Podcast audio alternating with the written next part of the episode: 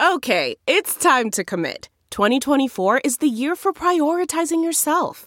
Begin your new smile journey with Byte, and you could start seeing results in just two to three weeks.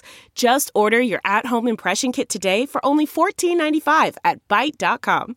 Byte Clear aligners are doctor directed and delivered to your door. Treatment costs thousands less than braces. Plus, they offer financing options, accept eligible insurance, and you can pay with your HSA FSA.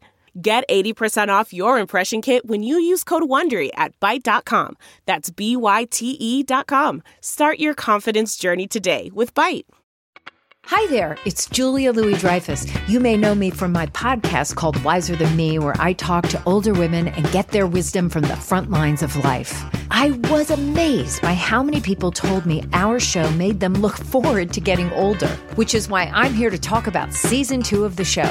Sally Field, Billie Jean King, Beverly Johnson, Ina Garten, Bonnie Raitt, just to name a few. All hail old women. Wiser Than Me season two is out now from Lemonada Media. Hi, everyone. Welcome to Dishing with Digest. I'm Stephanie Sloane, editorial director, here with Mara Levinsky, senior editor. Hi, everyone. Well, Mara, since our last podcast, we got some exciting news about Young and the Restless. So the show has been renewed until 2024, something virtually unheard of these days. Um, you know, Y&R has been the number one rated show for over 31 years, and clearly CBS is confident that it will remain popular, which is certainly great news for soap fans, and I mean, and for us. Um, you know, it'd be great if the other soaps could get multi-year renewals like this. You know, Days' recent one-year pickup was like tortuously protracted and yielded so many negative headlines all over the world with rumors of cancellation. Um, but the cast reported back to work this week, so there's some good news there too. Hallelujah. I mean, honestly, with everything in, in network television just feeling so tenuous these days, I would have bet big money against Y&R getting a two year renewal. So to know that it's safe for four years is just incredibly heartening. Mm-hmm. Um, as is Days being back in production. Like, I like my cliffhangers on screen, you know, like not any nail biters about a show staying on the air. Yeah, here, here. Um, so our Valentine's Day issue was out, and we did something a little different this year. So we polled our readers at soapoperadigest.com and asked them to vote to determine the greatest super couples of all time. So I don't think the top vote getters were any like really big surprise. You know, Luke and Laura, Bo and Hope, Brooke and Ridge, and Nikki and Victor from the shows currently on the air. Um, and you know, because these are really duos that have made such an impact, and their popularity is like universal at this Yeah, point. totally. Now, um, I have to issue a serious mea culpa to the Carjack fans from As the World Turns. Right. Um, so we came up with this idea. We got really excited about it and thought it would be fun for the fans. And we like rushed to get the polls up. And I totally neglected to include Jack and Carly as an option for World Turns. And yes, they should totally have been on the list. And I feel so bad that I messed up. Like I have felt like true guilt. Um, and if you're an angry carjacker and you need to throw daggers at someone, I'm your girl.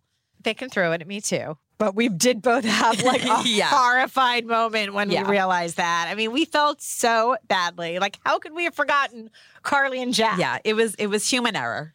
That's true. Yeah. Um, I don't know that the results of the winner would have been that much different, though. Lily and Holden won, and actually, Martha Byrne posted a really nice tweet about it. Um, and they were certainly my number one couple from World Turns for sure. You know, there were a few results that surprised me, like maybe because it's who I would have voted for, but I expected to see Todd and Blair at the top of the One Life to Live list. And they actually came in third behind both Bo and Nora, who were the winners, and Clint and Vicky, another like long running iconic duo. Um, and I have to say, I was so thrilled to see Jesse and Angie top the All My Children list. But I was like really surprised to see uh, Jack and Erica in the second slot, besting Cliff and Nina and besting Greg and Jenny.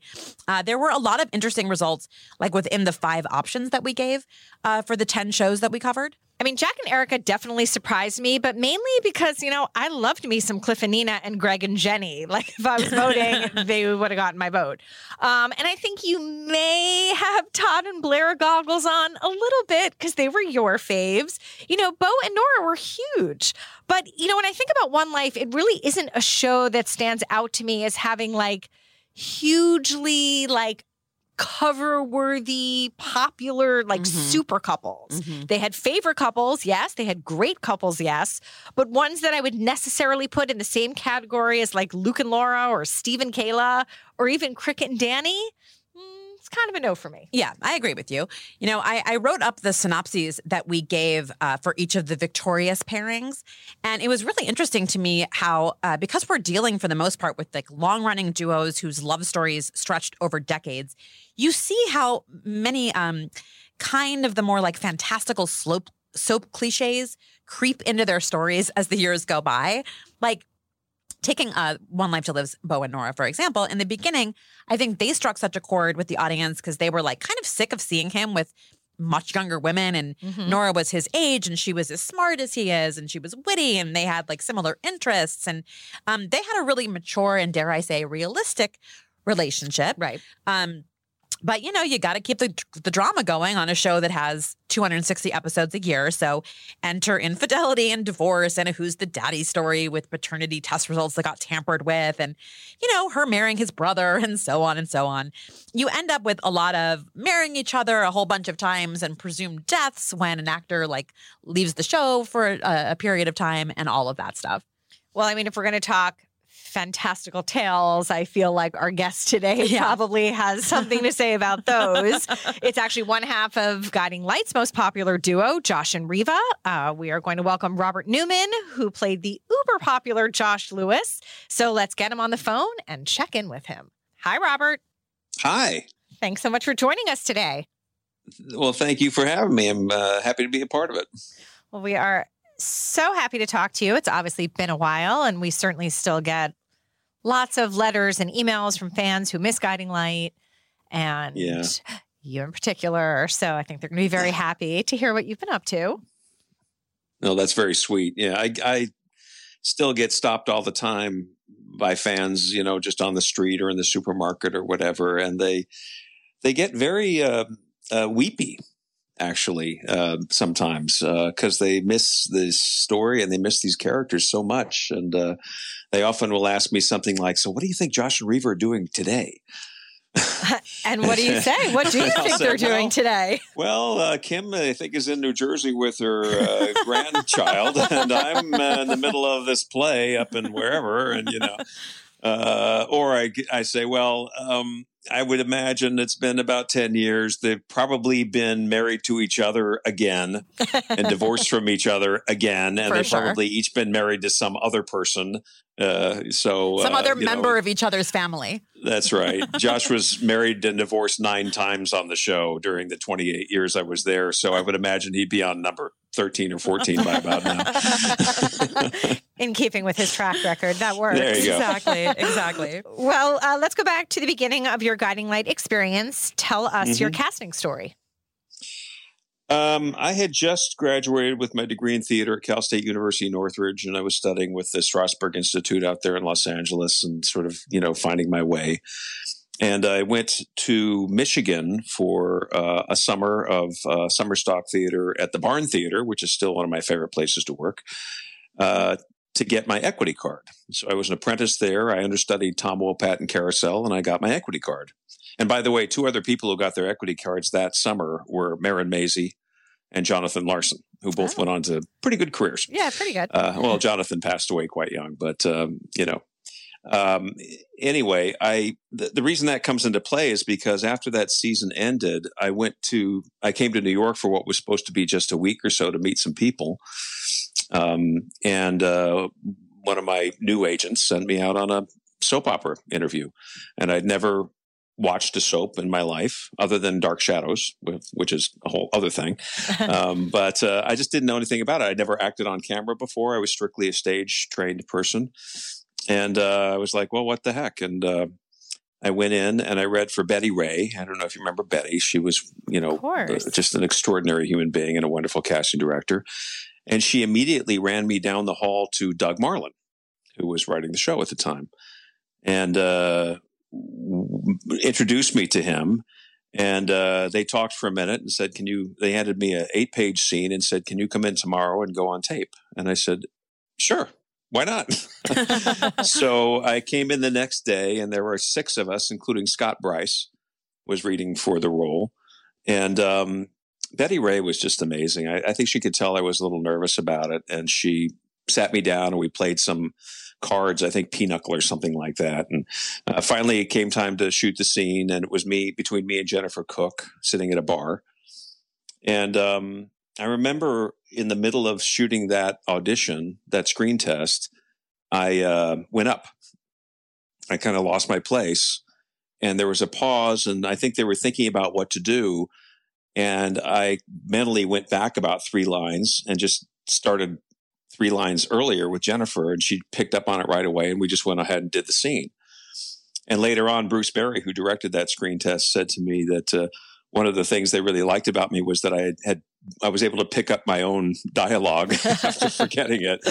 so, so um, well done. Uh, I, I, got that role, and Scott was cast uh, on As the World Turns from that audition. Amazing. So I was Josh. He was Craig, the Craig. Craig Is that Montgomery. Craig Montgomery. Mm-hmm. Yeah, and uh, and uh, they offered me a three year contract and gave me ten days to go back to L.A. where I had not been in almost four months, and basically pack up my life and move to New York City. And I did. Where did you and, live? Uh, initially, I lived at what was then called the Times Square Motor Hotel. I was in there for about four weeks while Sounds I was looking for an glamorous. apartment. and uh, well, that was back when Times Square was all about hookers and you know uh, uh, drug dealers, and you know it was yeah, a crazy. So you, you fit right in. Well, I'm one of those weird people who actually preferred it more then than it is now. Mm-hmm. Now it's very Disney. Mm-hmm. Then I liked it because it was really gritty and cool. But every time I walked into the elevator, it was like taking my life into my hands, and it was a total character study and all of these crazy people who were staying at the Times Square Motor Hotel. And I eventually ended up in an apartment. Uh, $600 a month for a tiny one bedroom apartment on uh, 10th Street between 2nd and 3rd down in the East Village. Wow. And that apartment today would now, probably yeah. be 2000 easily. Yeah. I, I so, 2000, um, I think I like started. four. yeah. And I remember go, going to the studio my very first day and I got there early because that's what I do. I had a 7 a.m. call and I got there at like 645 and the guard didn't have my name down. And I remember standing there for a minute and thinking, oh my God, did, maybe maybe they, maybe it was through, I'm going to walk in there. No, not that guy. We want the other guy. you know, get us Craig and, uh, Montgomery. Uh, Bruce showed up, who had directed me a couple days before, a few days before, and uh, he, he I had to use him to get into the studio. and my first scenes, I just saw my first scenes not long ago, about a year ago. I saw them. Um, the very think? first scene was walking into a bar and uh, being greeted by Trish by Rebecca Hollen. Mm-hmm. I think I was a terrible actor. That's what I think. I, I, watched that and I was like, oh my God, why did they even hire me? This is horrible. they saw something. Sort of comparing myself to the likes of Tom Pelphrey or somebody like that, who at that age, you know, I mean, Tom was an infinitely it, it was an infinitely better actor at his age at at 23 than I was at 23. Let's put it that way. Now you, but you know, I grew and I, you know, I, I learned things and I studied other actors. I studied Chris Bernau and Jerry ver Dorn and I watched them work and I just sort of found my way. Now you once actually asked Douglas Marland why mm-hmm. he chose you. Do you remember what he said? I do. He said, uh, because you were the only one there who was Josh. Oh, wow. I wasn't sure. I couldn't tell if that was a compliment or what that was, but it, that was just what it was in his head. You know, he just, that's the guy. That's the person I want for that role. Um, casting is a real mysterious thing. You know, I still go through casting all the time to, you know, work on stage or work on television. And if you're not the guy they have in mind, then you're not going to probably get that role. Mm-hmm. They say a lot of casting happens within uh, the first 30 seconds that you walk in the room. You just you had know, before that. you even read for something, they just, oh yeah, that's that's the guy, or that's definitely not the guy you had that big Josh vibe about you. Whatever that was. Right. Exactly. Well, that was his, that was of course his bad guy days. So, you know, I oh, guess I had, right. I, he was a lot, a lot edgier guys. then. I play a lot of bad guys now. Oh, interesting. my daughter tells me, who's 27, my daughter Kendall, and I'm not sure if I should say this on a podcast, but she tells me I've grown into uh, having resting asshole face. so, so I get cast, cast as a lot of bad guys frequently now. That's hilarious. Yeah. That's so Special funny. skills. I Yes, like it. exactly, exactly. Um, so, did you know Doug well? Like in the days that he wrote Guiding Guiding Light. I mean, he's such a legendary figure in the daytime world. I did. He was, you know, he really loved his actors, and um, we, uh, I would occasionally go to his house, not not on my own, of course, but with, you know, maybe a group of five or six of us, and we'd go up to his house in Connecticut, and uh, you know, he'd have us for dinner or something like that. You know, he lived a very interesting, sort of extravagant lifestyle. He had a big honking mansion, I think, up in maybe Ridgefield or something like that, and um, he uh, he had a, a full time sort of manservant who was his cook and his valet, and he drove him everywhere and that kind of thing, and just a super sweet guy. And then we had a really nice encounter. There was one point when Doug was so upset about um, CBS and Procter and Gamble messing with his scripts that he just left town and he went up and did this did it, it was so odd he did a production of gypsy playing herbie like up on cape cod somewhere and i happened to be up in that area and i went to see the show. And we you know chatted afterwards. We went to dinner i think the next night. And you know it was really nice little bonding time. Um, and he told me he was he was not we started let me back up a little bit because we went through this period where suddenly we weren't getting any scripts for the week. And we really weren't getting scripts until like the day before we'd shoot. And this was this time period when doug was so angry at them that he just withheld all the scripts and basically wrote most of them himself. That's like an Irna Phillips move. yeah and he wouldn't he just wouldn't submit the script until he, the absolute last minute before he had to. He'd get it to the director like two days before the shoot and then they and then the cast members would get it the next day and then we'd shoot it the next day. And he did that for a while and, then, and not long after that was when he left and uh, went off to um, i don't know where he ended up world turns or something like that I like a, a petty man, Robert. So I'm digging this story. yeah, he did wind up a world turn. So but he was Yeah, it really all worked out uh, well just- and then maybe he- left to do to create loving. Maybe. I'm, yeah I don't, I don't know the time right. frame Yeah, exactly, i think that might be right if he needed a break from CBS, maybe that's what happened. loving which of course my wife worked on Mm-hmm. many years ago yes, yes. Now, speaking of your wife, you two have been happily married since 1986.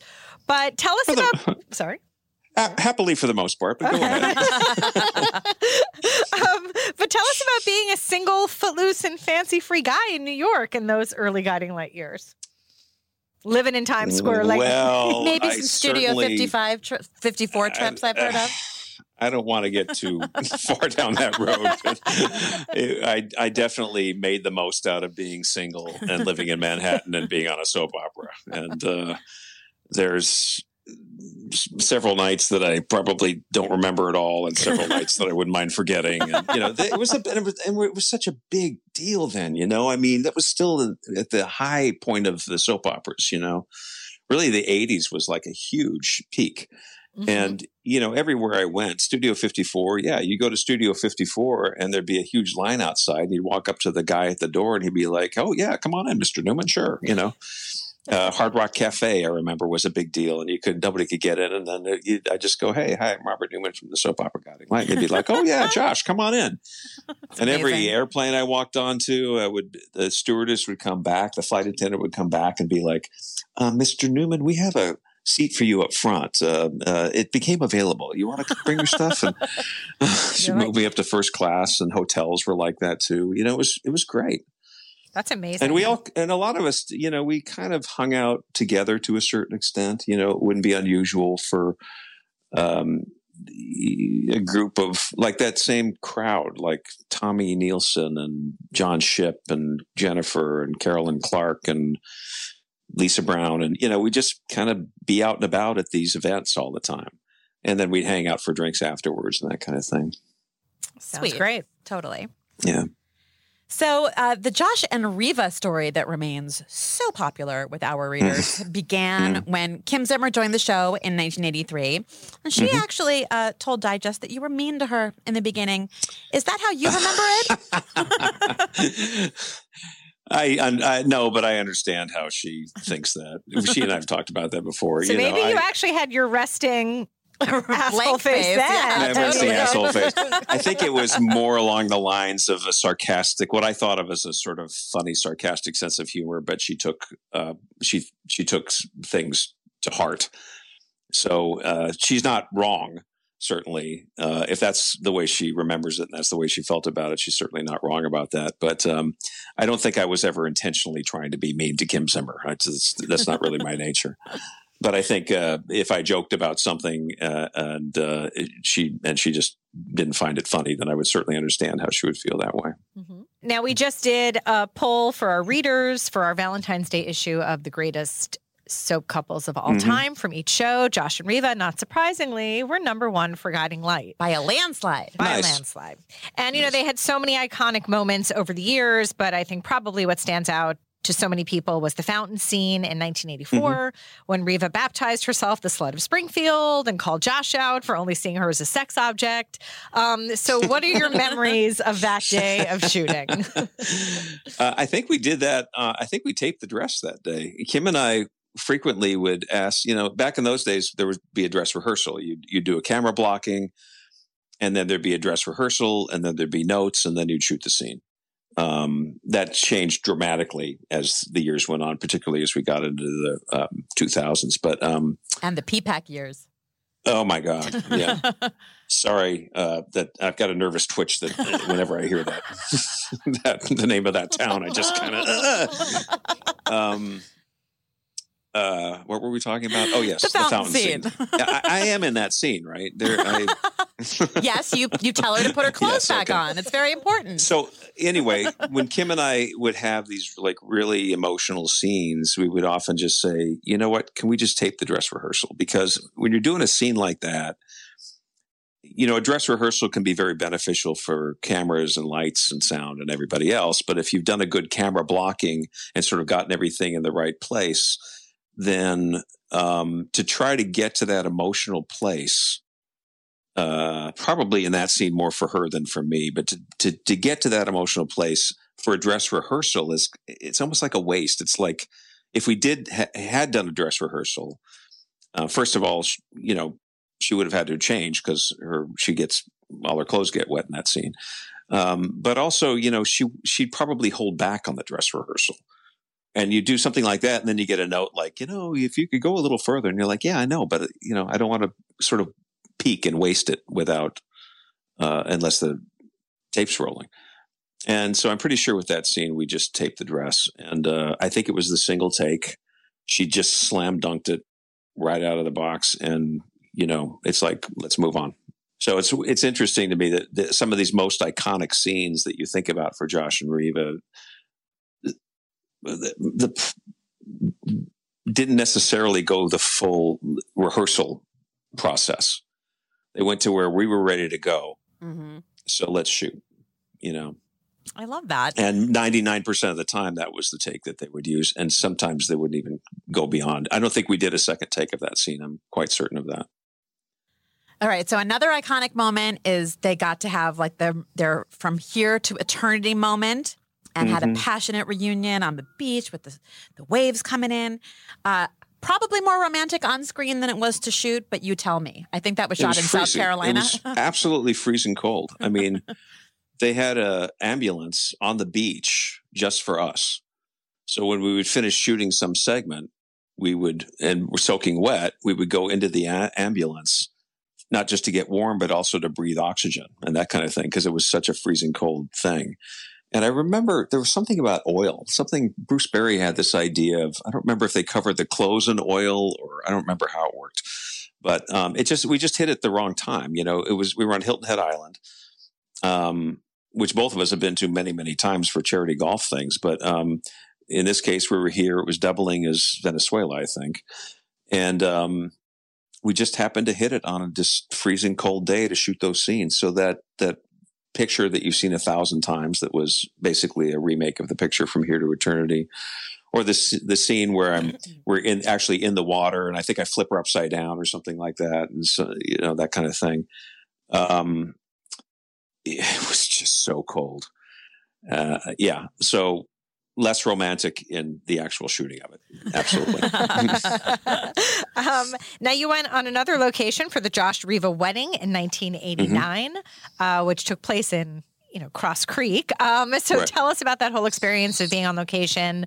You know, with so that much of the cast and crew and just that moment. That may have been my favorite day of shooting ever, and it was certainly my favorite episode ever.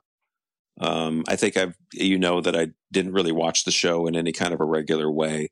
Um, I always felt a little uncomfortable watching myself on camera, so I just kind of stayed away from it. Um, I didn't, I, I, didn't want to be self conscious about myself, and I felt like if I watched too much of myself on television, I would start being self conscious about things.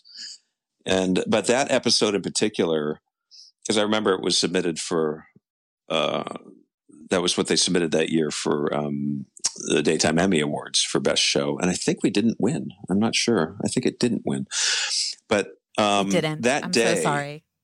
With all of those, with with just all of those people, you know, um, you know, not just Larry Gates and and Jordan, and you know, uh, I think it was a first day for. Uh, I think Morgan Englund. Was, Morgan Englund, yeah, I remember that whole thing of him jumping in the water, to, which he wasn't supposed to do, and wardrobe panicked because he did it. But um, uh, and also we had friends there. Um, one, two of our closest friends from Hilton Head, actually, Gail and David Wingo, were were in the um, were extras in that scene. Uh, they had been down there when we shot the thing in um, on Hilton Head. And in fact, David wrote a song that was used for either the wedding or the Hilton Head thing or something like that. But they were there. Betty Rea was there uh, as one of the actresses, as one of the extras. Um, it, and it was just a perfect day.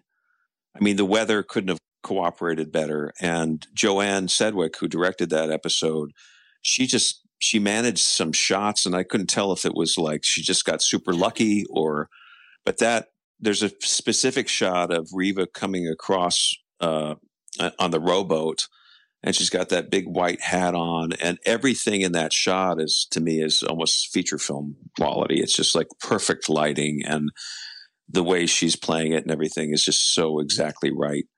And uh, I just think it's a beautiful episode.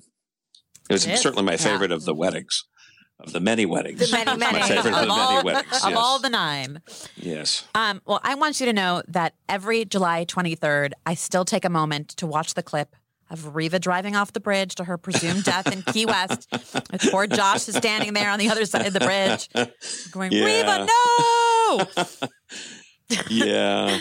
It's emblazoned in my heart and mind. Uh, what do you remember about that trip to Key West and shooting uh, the, the end of that chapter of Josh and Reva? That's, yeah, that's a lot of things because, you know, I, I wasn't sure. I know it was the, uh, uh, in retrospect, I know it was the end of that chapter, but at that time I wasn't sure exactly where the show was going to go from there. And I actually, my contract was up and I agreed to extend it for uh, a, a, period, a short period of time just to get to the end of what the story that I think Pam was writing then. Is that right? Wanted to mm-hmm. tell. And in fact, she sat me down up at her house, her house in Connecticut to sort of lay out the whole, you know, what she had hoped to achieve, um, not only in that moment, but then w- what followed. Um, but a couple things I remember, um, a couple of technical things that were kind of funny. One is, um, I remember I was hanging out with Bruce Barry, who directed that episode, um, and he was talking to the stunt guys, and he was there was an issue of he didn't want the car to veer at all, had, because of the camera work, he wanted it coming straight off that bridge and straight centered off the bridge.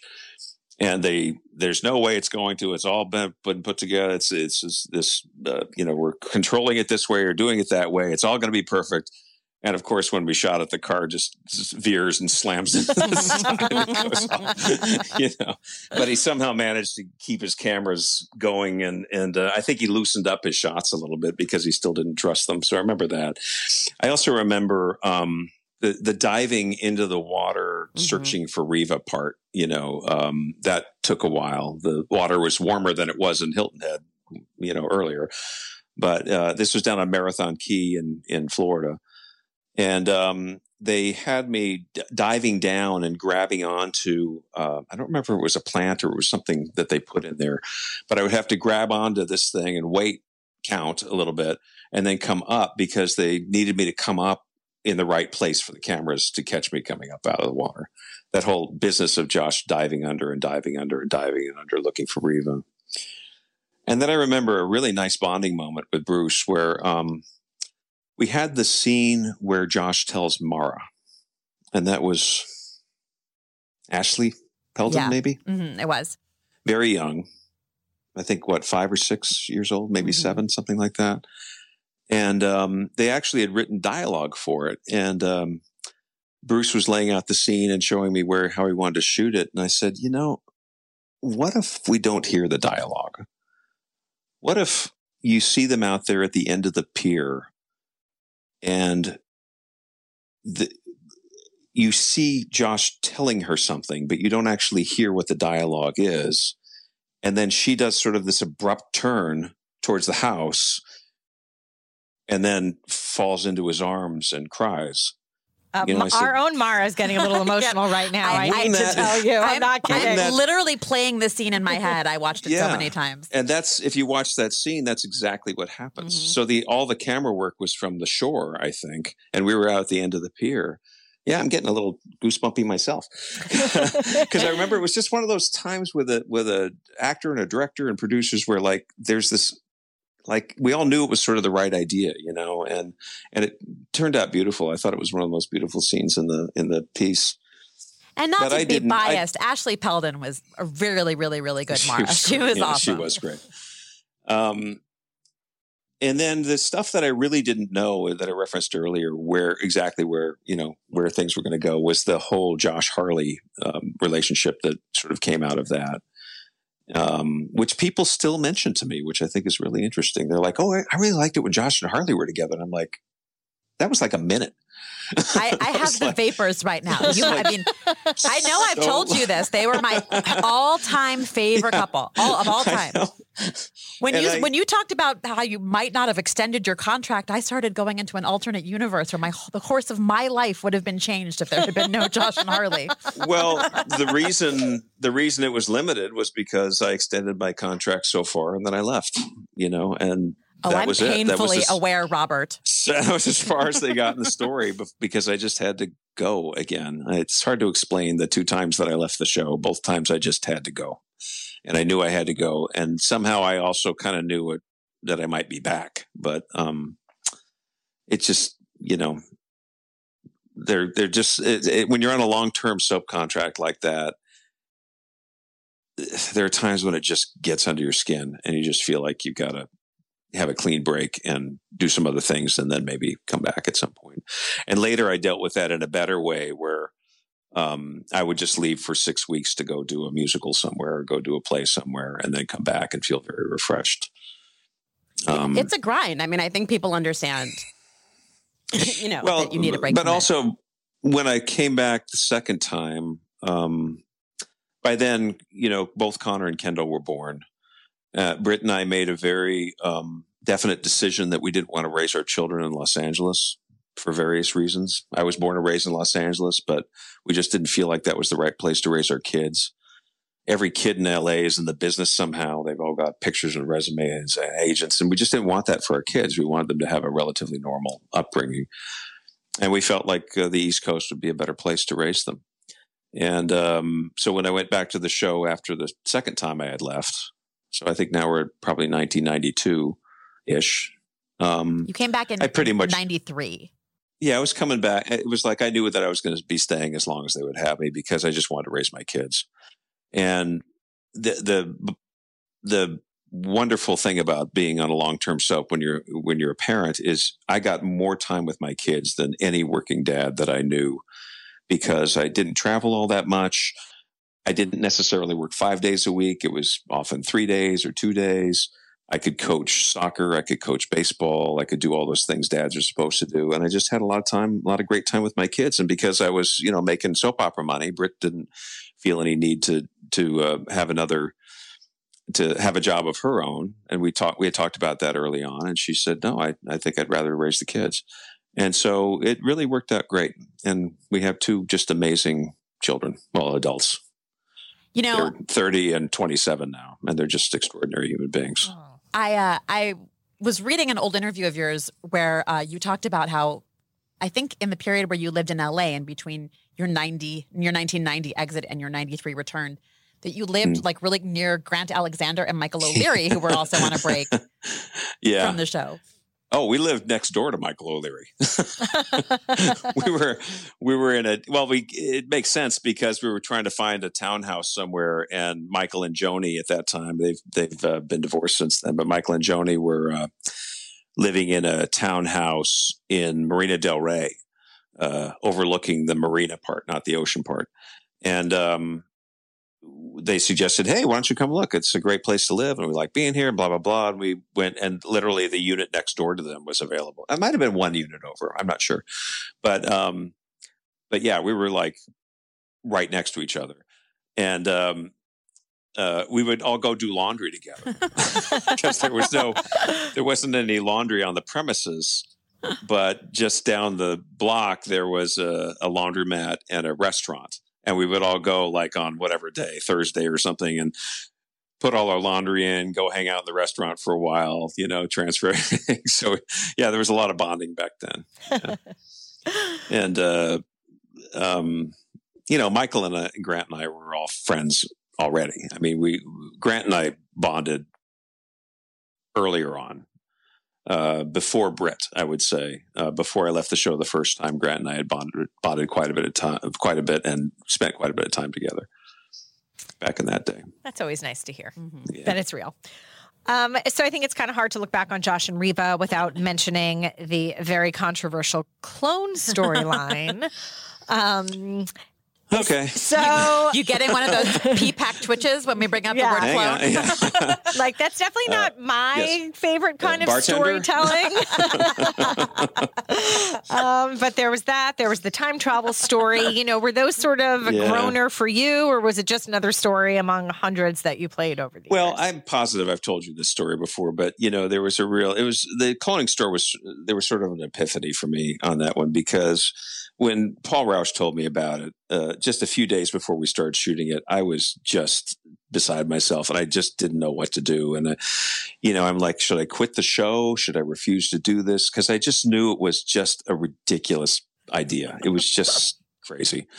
And I really had a hard time with it. And I remember that was on a Friday. We were going to start shooting the first few scenes with me and, um, oh, what was his name? Who Peter played the Hermann. doctor? Peter Peter Hermann, who I adore.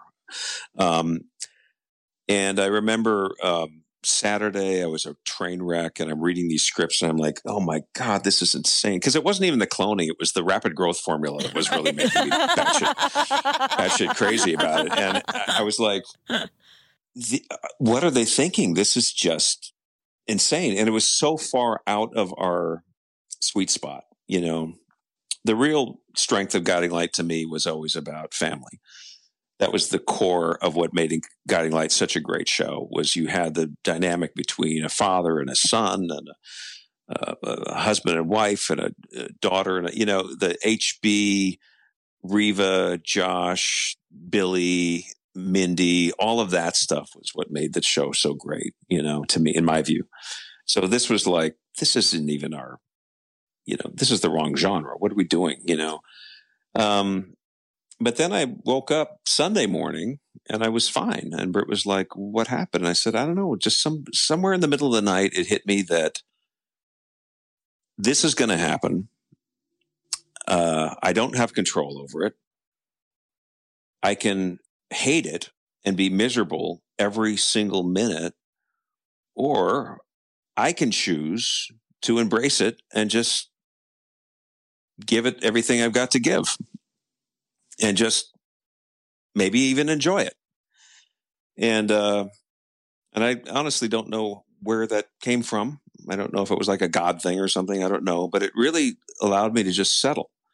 And the next day, uh, Peter came in, and you know, Peter was all like, "What the hell is happening?" and, I, and I told him that story, and he was like, "I think that's pretty great. I think I'm gonna, I'm with you. Let's go." And so that's the way we tackled that story, you know. And uh, I remember that ridiculous ending when uh, when I came to the next day to be like, I've changed my mind, and he goes, "Oh, it's too late."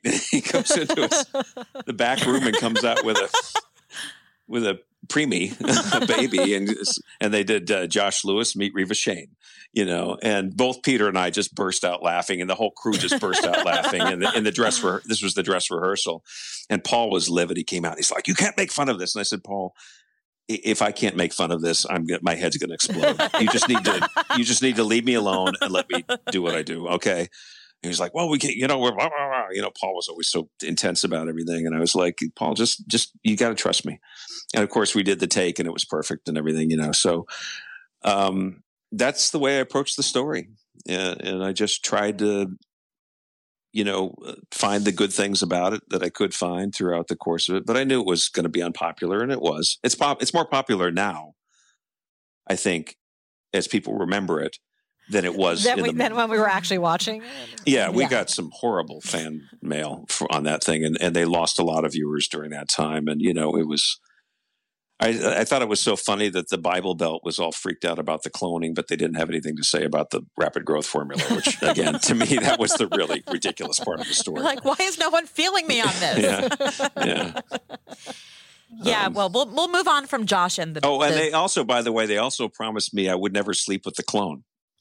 Uh huh. And that didn't and then I got the first, and it turned out not just once, but twice. I slept with a clone, and boy, I got some real bizarre mail on that one because it was, you know, suddenly it was Josh the the uh, child molester or something. I mean, it was like, oh my god, I can't. You can't. You know, she's only that. six months. She's only six months old, you know, and you're like, ah, oh man. And then the um, and then that was followed by the uh, two things: the time travel and the um, the Annie. Uh, yeah. Uh, mind control thing or whatever you call that, you know, because I remember being with a group of my fellow soap opera buddies from all the shows and eh, right after that period. And I said, no, no, no, I win. we were comparing ridiculous stories. And I said, no, no, no, no.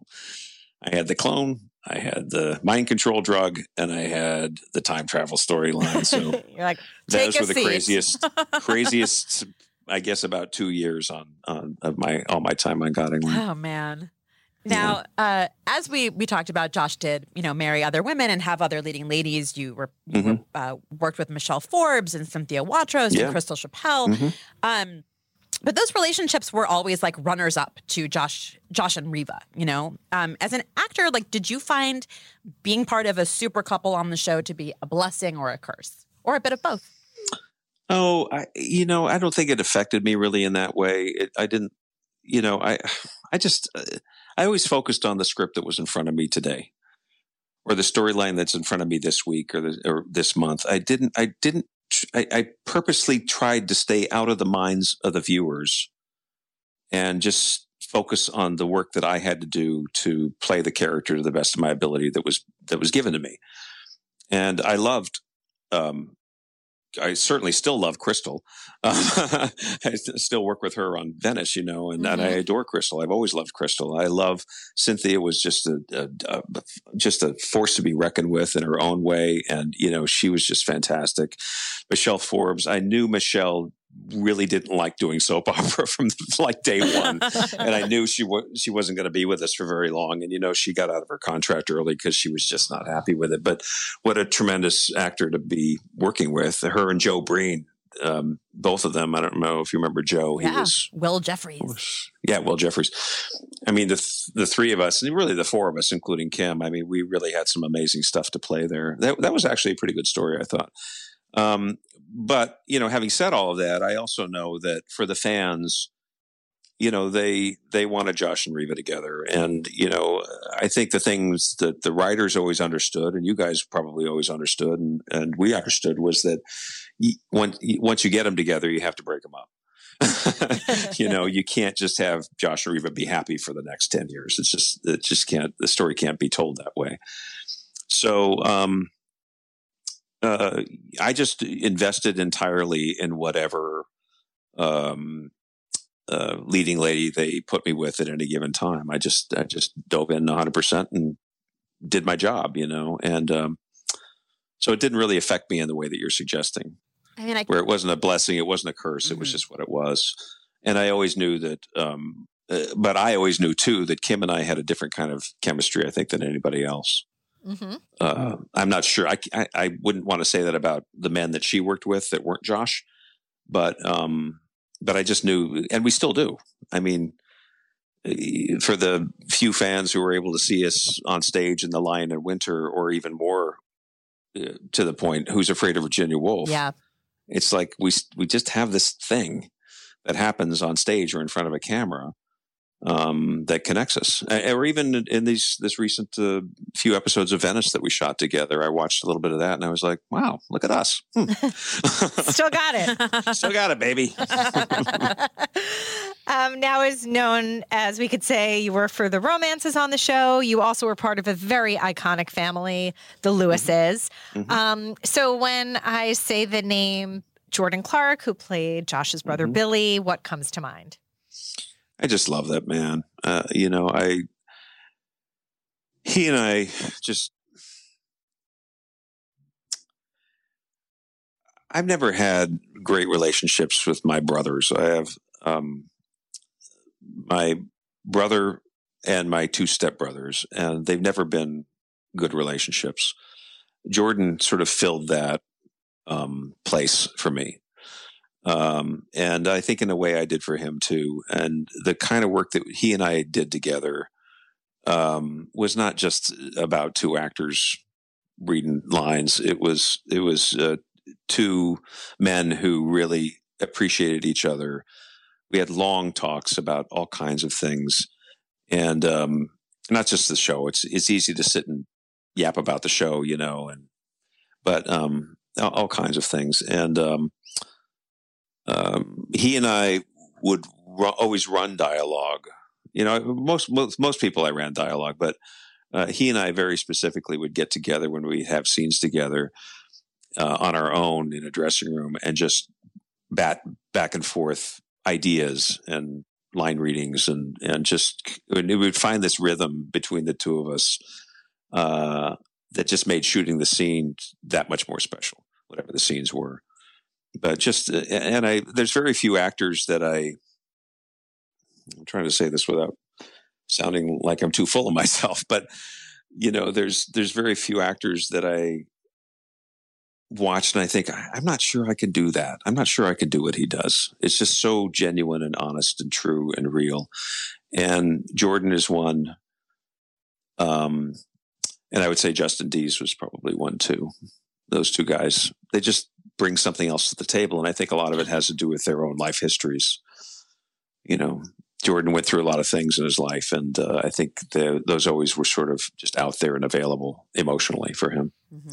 And I um, covet that. You know, that's a it's it's just gr- a great way to work.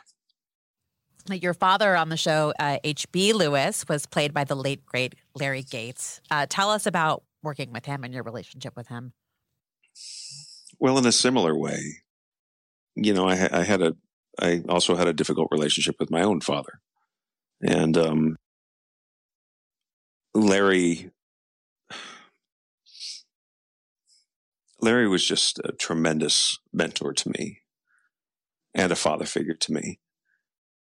I learned more about the craft from him than any person I've ever worked with, then and since then um, he was just so honest in his portrayal of that character. I remember when they talked briefly after Larry had passed away, and they talked briefly about um, uh, replacing him, and I was like, "God, no! Please don't do that." I just, and even when they, I think that what, what was that weird period where they found somebody to be Larry? It's like in a movie or something, or it was something in Peapack, and I can't remember what it was. Is that when they, they were doing the Josh and Reva movie? maybe they had like another HB Lewis or something, and I was like, yeah, just don't. It's almost like when they tried to replace Jordan, Mm-hmm. Right. you know, with uh, Jeffrey. I can't get his last name in my head, but um, yeah, and he was a nice enough guy. But the, you just there's just some people that you feel like you can't replace, and Larry was definitely one of them. And um, yeah, you know, I miss him all the time, and I think about some of the lessons he taught me, and I, you know, he taught me a lot about being willing to make a complete horse's ass out of yourself. and I always think about that when I'm doing, you know, I just finished playing Daddy Warbucks for the third time, and there's just so much playfulness in that role and in that musical. And I think about that idea, you know, just just just make fun of yourself and just enjoy it, you know. And um, he and I talked quite a bit right before he died. I went up to his I would go up to his place up in Connecticut about uh, every couple of weeks or so, and we just sit and chat for a couple of hours. And and now I look back on it and I think, why didn't I bring a camera and a tripod and just set mm-hmm. this stuff up? And and then he was gone. And um, one of the saddest moments for me prior to his death was um, he and Kim and I had always thought about getting on stage together. In the early days, it would have been Cat on a Hot Tin Roof with you know Larry playing Big Daddy and and um, Kim and myself, and um, of course we all got Kim and I anyway got too old for that. So, but I remember he about two years before he died, he was away doing uh, playing the narrator in our town, and he came back, and I said, "How'd it go?" And he said, "Robert, I'm never going to step on a stage again." I said, "What are you talking about?" And he said, "There were just too many times when I didn't know where I was. I couldn't remember the lines. I couldn't remember the dialogue. And I, I remember my heart sank for him because that's a terrible place to be on on stage. But also that my heart sank because I knew he and I would never get on stage together. And that would have been the one thing that I wish I really had done. I wish wow. I had just made that happen somewhere. Um, oh, but uh, I miss him uh, every. I miss him terribly. Mm-hmm. I know we're both like, oh, yeah, we need yeah. a moment. Well, it's you know I have to say it's interesting. It just goes to me to speak to. How, I think Guiding Light was such a powerfully multi generational show, and I was such yeah. a fan of Larry Gates's when I was watching that show as like a twelve year old. You know, it, it's. Uh, I'm so glad I got to see him work and the two of you work together. Yeah, it was amazing. It was really amazing. We had some really funny times and some really and I, have told the story before. I think before that I, um, you know, I spoke at his funeral, Larry's funeral, and then the writers came to me when it was time for HB's funeral and asked me to write my own eulogy, Josh's eulogy, um, which I did, and uh, which the and which they edited, by the way. oh, really? Uh, yeah. Well, no, they I wrote it too long. That was the bottom line. So they helped me to kind of find the places to cut cut out. And uh, and I just remember that day um, where Kim and Jordan and I were at a table, um, to, waiting to shoot some scenes, and we would we were telling Larry stories, and we were just laughing and crying, and and then they would roll tape, and there would be. Uh, Billy, Reva, and Josh telling stories, laughing, crying, you know, it was it was the most uh, it was the most I'd ever experienced life and art just being right on top of each other at, in the same moments, and uh, it was hard. It was uh, it was hard. Um, now, obviously, with guiding light being you know such an important part of your life, um, what do you remember about getting the news of the cancellation? I was. Uh, on my way to Peapack, and uh, I got there, and a producer came running up to my car as I pulled up because they'd already started shooting, and I was my call was later, like at eleven or something. And he said, uh, I, I, have some terrible news," and I immediately thought of Brett and Connor and Kendall, and I was like, "You know what?" and he said, "The show's been canceled," and I was like, "Oh." Jeez, God, you scared the hell out of me. What a terrible. I mean, my God, what do you know? Because he was so like upset, you know, and so like full of it. And I, and I, and I just, I didn't mean to blow it off like it didn't mean anything. But, um, you know, where my mind went first was so frightening that the idea of the show being canceled was secondary. And, um, and then I also I had another thing that had happened that week where some very close friends of mine lost their 23 year old son in a car accident in um, on the New Jersey Turnpike. He was killed. Oh God! And uh, they asked Britt and I to sing at uh, his memorial service, which was that day. April 1st. And um, I couldn't because I, I couldn't get out of the show. I had to work, but I knew Britt was going to sing at the memorial service, and um, and I knew the memorial service started at um, I think twelve thirty.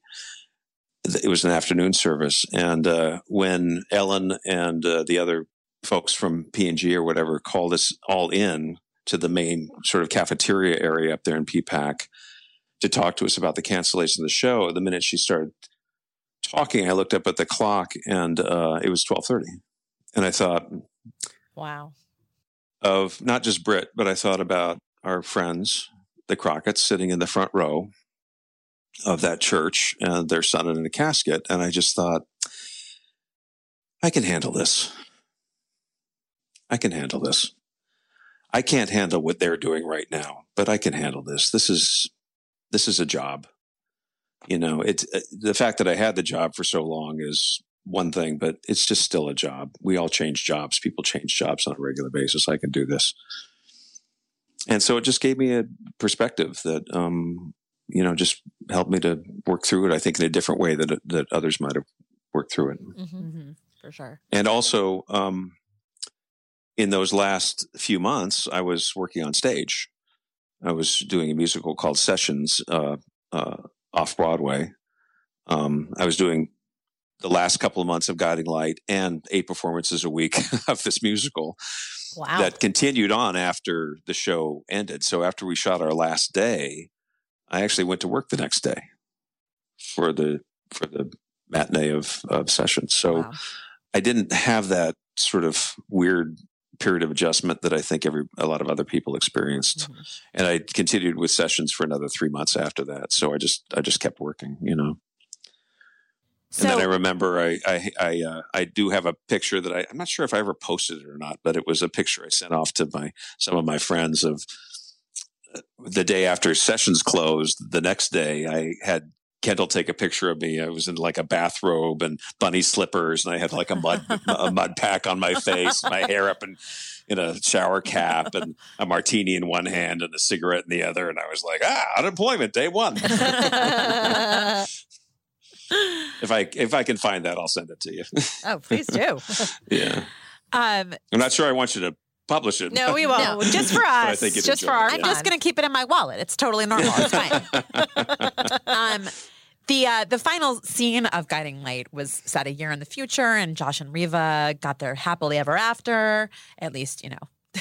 at least on CBS. Yeah, I guess. Yeah. Okay. Yeah. We well, we have to assume that there have been like, as we said, seven to nine divorces uh, following yes. that. But tell us remember uh, what you remember about that day and that experience uh, of actually playing Josh for the last time.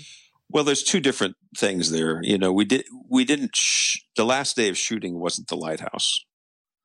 Um, that was actually shot a few days before the last day of shooting. So there was that experience where we actually shot the last scene what we knew was the last scene of of the yeah the entire episode. That was the last scene. Now I think about it. The last line is uh, is uh, always.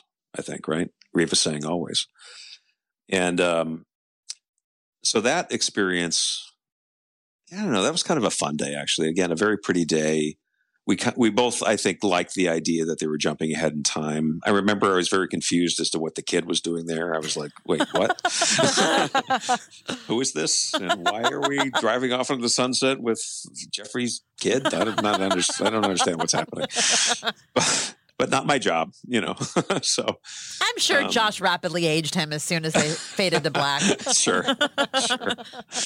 Uh, we both loved the truck. I remember that. Both of us wanted to buy the truck, but it wasn't for sale. Um, and then, so that that day was a lovely day, and and uh, you know it was a it was a nice day of shooting. But the final day, um, you know, that everybody knows the whole story. You know, Grant was running around with tequila shots for everybody, and at the end of every scene, when if it was the person's last scene, the stage manager would announce that person and how many years they'd been on the show and that kind of thing, and that included the crew as well.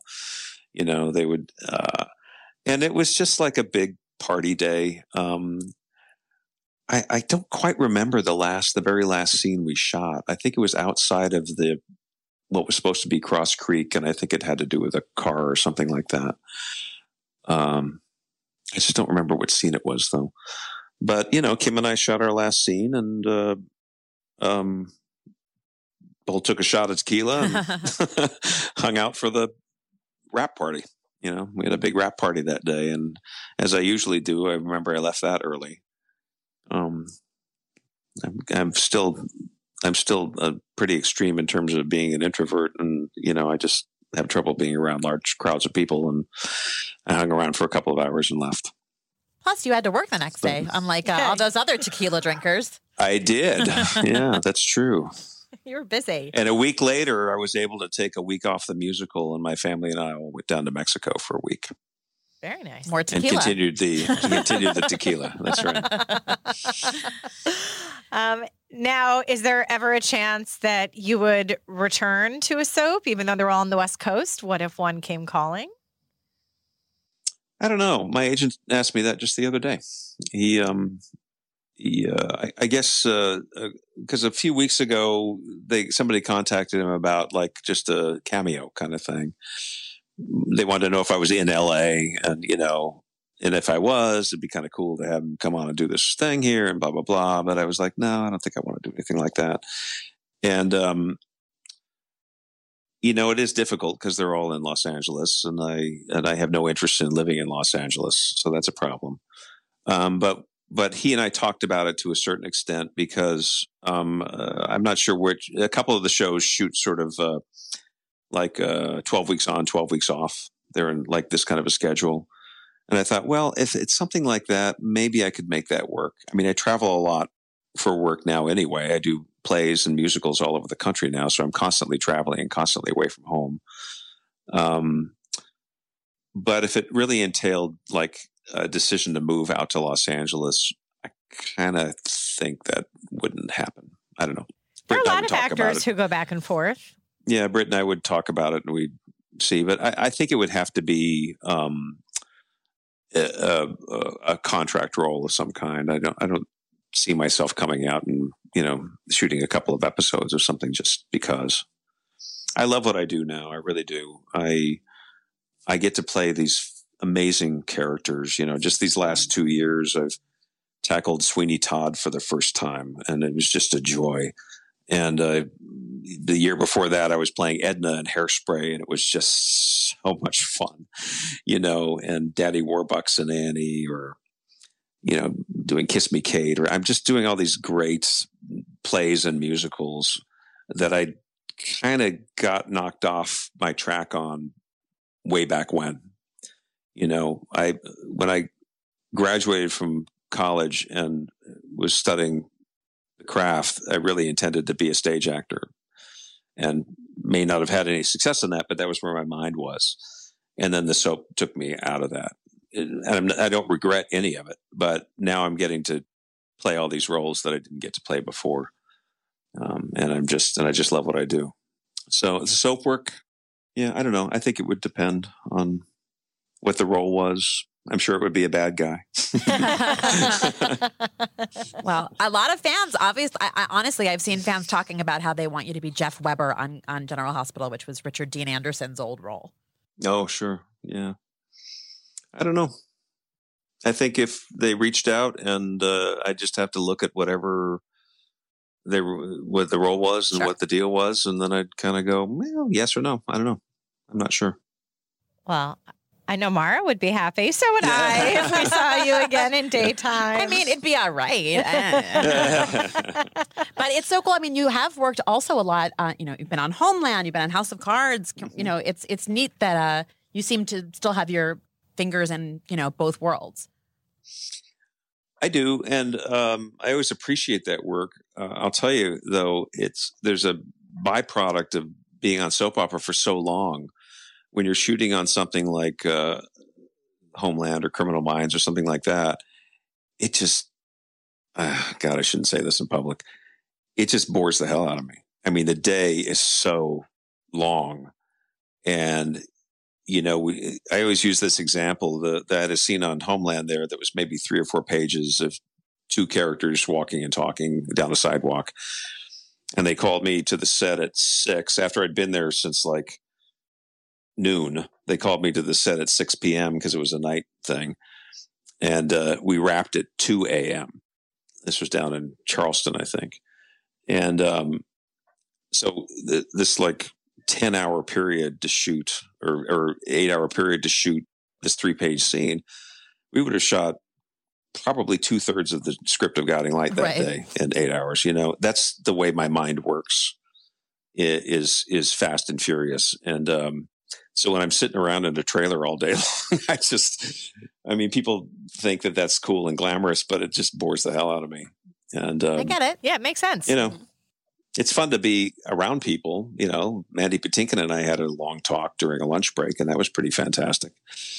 But um, yeah, um, I like the work I'm doing on stage right now. That's what I like.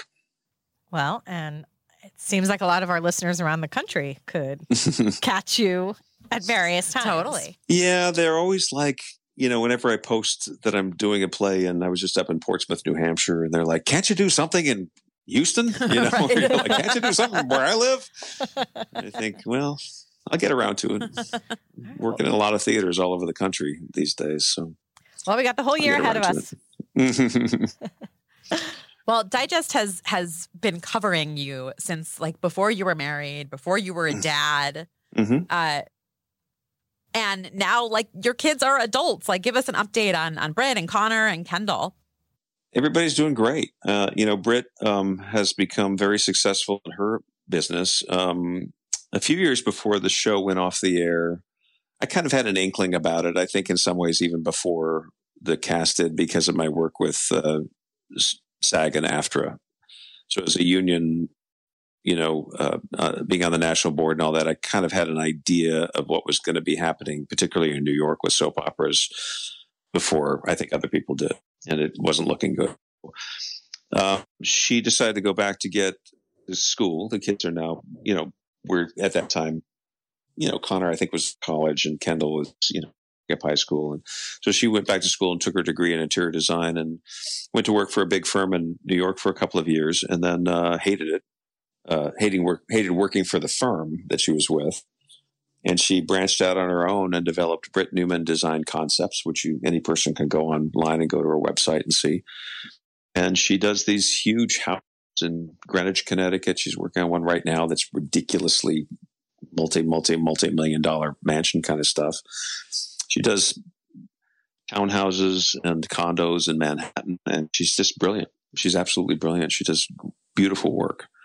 Um, and uh, she's really developed. A, she's her own business. I always joke that uh, when I'm not working on stage or on television, I work for Britt. Uh, I help run her books and stuff like that. Believe it or not, that's something I happen to have a skill in. And uh, she pays me in martini golf. I always tell people. um, so she's doing great, and uh, we're 32 years, I think, or something like that, or three. We're ni- 1986, September of 86.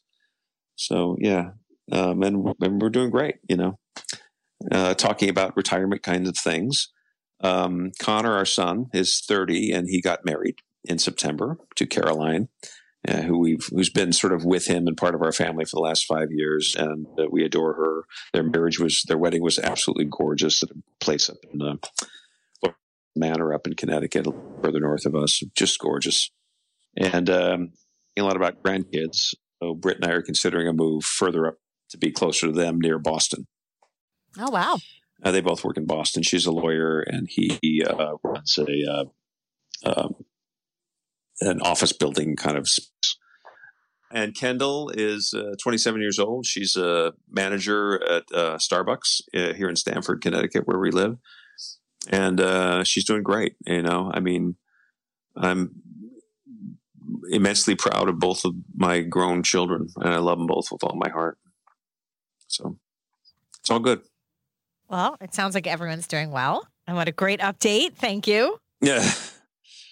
And we've got our two cats and, you know, just living in sort of a normal life. yeah, it's a good it's a good way to be.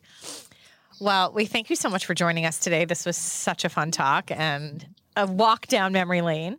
Uh, it was for me too. It's nice to think back on some of this stuff and remember that there was a lot of great stuff that happened, Mm-hmm. a lot of great relationships. All right. Well, have a great rest Yes, of your thanks day. again for joining us. We'll Thank talk you. soon, you guys Robert. Have a good rest of the day too. Take care. Thanks. You Thank too. you. Bye bye. Bye.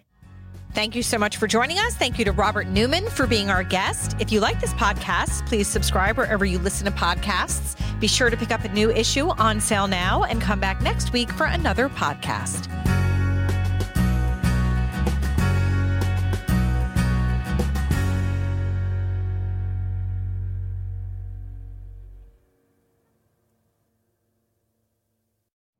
You know how to book flights and hotels. All you're missing is a tool to plan the travel experiences you'll have once you arrive. That's why you need Viator. Book guided tours, activities, excursions, and more in one place to make your trip truly unforgettable. Viator has over 300,000 travel experiences to choose from. Everything from simple tours to extreme adventures and all the niche, interesting stuff in between. So you can plan something that everyone you're traveling with will enjoy. Real traveler reviews give the inside scoop from people who've already been on the experiences you're considering. So you can plan with confidence. Free cancellation helps you plan for the unexpected. And 24 7 customer support means you can travel worry free. Download the Viator app now and use code Viator10 for 10% off your first booking in the app. Find travel experiences for you. Do more with Viator.